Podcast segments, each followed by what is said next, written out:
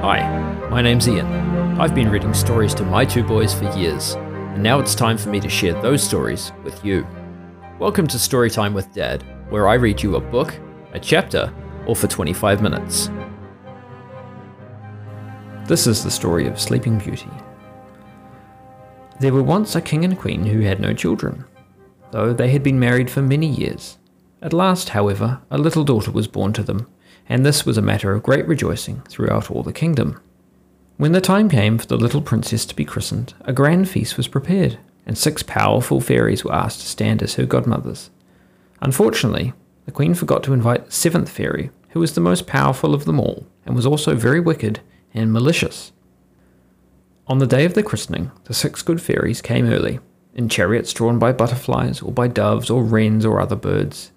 They were made welcome by the king and queen, and after some talk they were led to the hall where the feast had been set out. Everything there was magnificent. There were delicious fruits and meats and pastries and game and everything that could be thought of. The dishes were all of gold, and for each fairy there was a goblet cut from a single precious stone. One was a diamond, one was a sapphire, one a ruby, one an emerald, one an amethyst, and one a topaz. The fairies were delighted with the beauty of everything, even in their own fairy palaces, they had no such goblets as those the king had made for them. They were just about to take their places at the table when a great noise was heard outside on the terrace. The queen looked from the window and almost fainted at the sight she saw. The bad fairy had arrived. She had come uninvited, and the queen guessed that it was for no good that she came. Her chariot was of black iron and was drawn by four dragons with flaming eyes and brass scales. The fairy sprang from her chariot in haste and came tapping into the hall with her staff in her hand.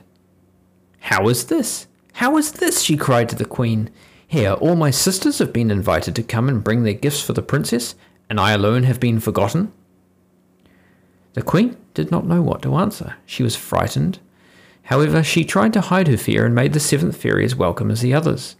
A place was set for her at the king's right hand, and he and the queen tried to pretend they'd expected her to come. But for her there was no precious goblet, and when she saw the ones that had been given to the six other fairies, her face grew green with envy and her eyes flashed fire. She ate and drank, but she said never a word. After the feast, the little princess was brought into the room. She smiled so sweetly and looked so innocent that only a wicked heart could have planned evil against her. The first fairy took the child in her arms and said, My gift to the princess shall be that of contentment, for contentment is better than gold. Yet gold is good, said the second fairy, and I will give her the gift of wealth. Health shall be hers, said the third, for wealth is of little use without it.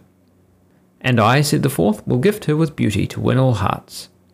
And wit to charm all ears, said the fifth, that is my gift for her. The sixth fairy hesitated, and in that moment the wicked one stepped forward. While the others had spoken, she'd been swelling with spite like a toad. And I say, cried she, that in her seventeenth year she shall prick her finger with a spindle and fall dead. When the queen heard this, she shrieked aloud, and the king grew as pale as death. But the sixth fairy stepped forward. Wait a bit, she said. I have not spoken yet. I cannot undo what our sister has done, but I say that the princess shall not really die. She shall fall into a deep sleep that shall last a hundred years, and all in the castle shall sleep. At the end of that time she shall be awakened by a kiss. When the wicked fairy heard this, she was filled with rage, but she had already spoken, and she could do no more. She rushed out of the castle and jumped into her chariot, and dragons carried her away. And where she went, no one knew or cared. The other fairies also went away, but they were sad because of what was to happen to the princess. But at once the king gave orders that every spinning wheel and spindle in the land should be destroyed. And when this was done, he felt quite happy again, for if all the spindles were gone, and the princess could not prick her finger with one, and if she did not prick her finger, then she would not fall into the enchanted sleep. So the king and queen were at peace, and all went well in the castle for seventeen years. All that the fairies had promised to the princess came true. She was so beautiful that she was the wonder of all who saw her, and so witty and gentle hearted, and everyone loved her. Beside this, she had health and wealth and contentment, and was smiling and joyous from morn till night. One day the king and queen went away on a journey, and the princess took it into her head to mount to a high tower where she had never been before, and to watch for their return from there. She found the stairs that led to the tower, and then she mounted them, up and up and up, until she was high above the roofs of the castle, and at last she reached the very top of the tower, and there was an iron door with a rusty key in it. The princess turned the key, and the door swung open. Beyond, she saw a room, and an old, old, wrinkled woman sat there at a wheel spinning. The princess had never seen a spinning wheel before. It seemed a curious thing to her. She went in and she stood close to the old woman so as to see it better. What are you doing? she asked. I am spinning, answered the old woman. And what is that little thing that flies around so fast? That's a spindle. It's a curious little thing, said the princess, and she reached out her hand to touch it. Then the point of the spindle pricked her finger, and at once the princess sighed, and her eyes closed, and she sank back on a couch in a deep sleep. Immediately a silence fell upon all in the castle. The king and queen had just returned from their journey. They had alighted from their horses and had entered the castle. And just then, sleep fell upon them. The courtiers who followed them also fell asleep. The dogs and the horses in the courtyard slept, and the pigeons on the eaves. The boy who turned the spit in the kitchen slept, and the cook did not scold him, for she too was asleep. The meat did not burn, for the fire was sleeping. Even the flies in the castle and the bees coming among the flowers hung motionless. All slept. Then all about the castle sprang up an enchanted forest that shut it in like a wall. The forest grew so dark and high that at last not even the topmost tower of the castle could be seen. But though the princess slept, she was not forgotten. Many brave princes and heroes came and tried to cut their way through the forest to rescue her. But the boughs and branches were as hard as iron, and moreover, as fast as they were cut away, they grew again. Also, they were twisted so closely together that no one could creep between them. Then, as years passed by, the brave heroes who had sought the princess grew old, and had children of their own. These too grew to be men and married, and at last the princess was forgotten by all always remembered only as an old tale.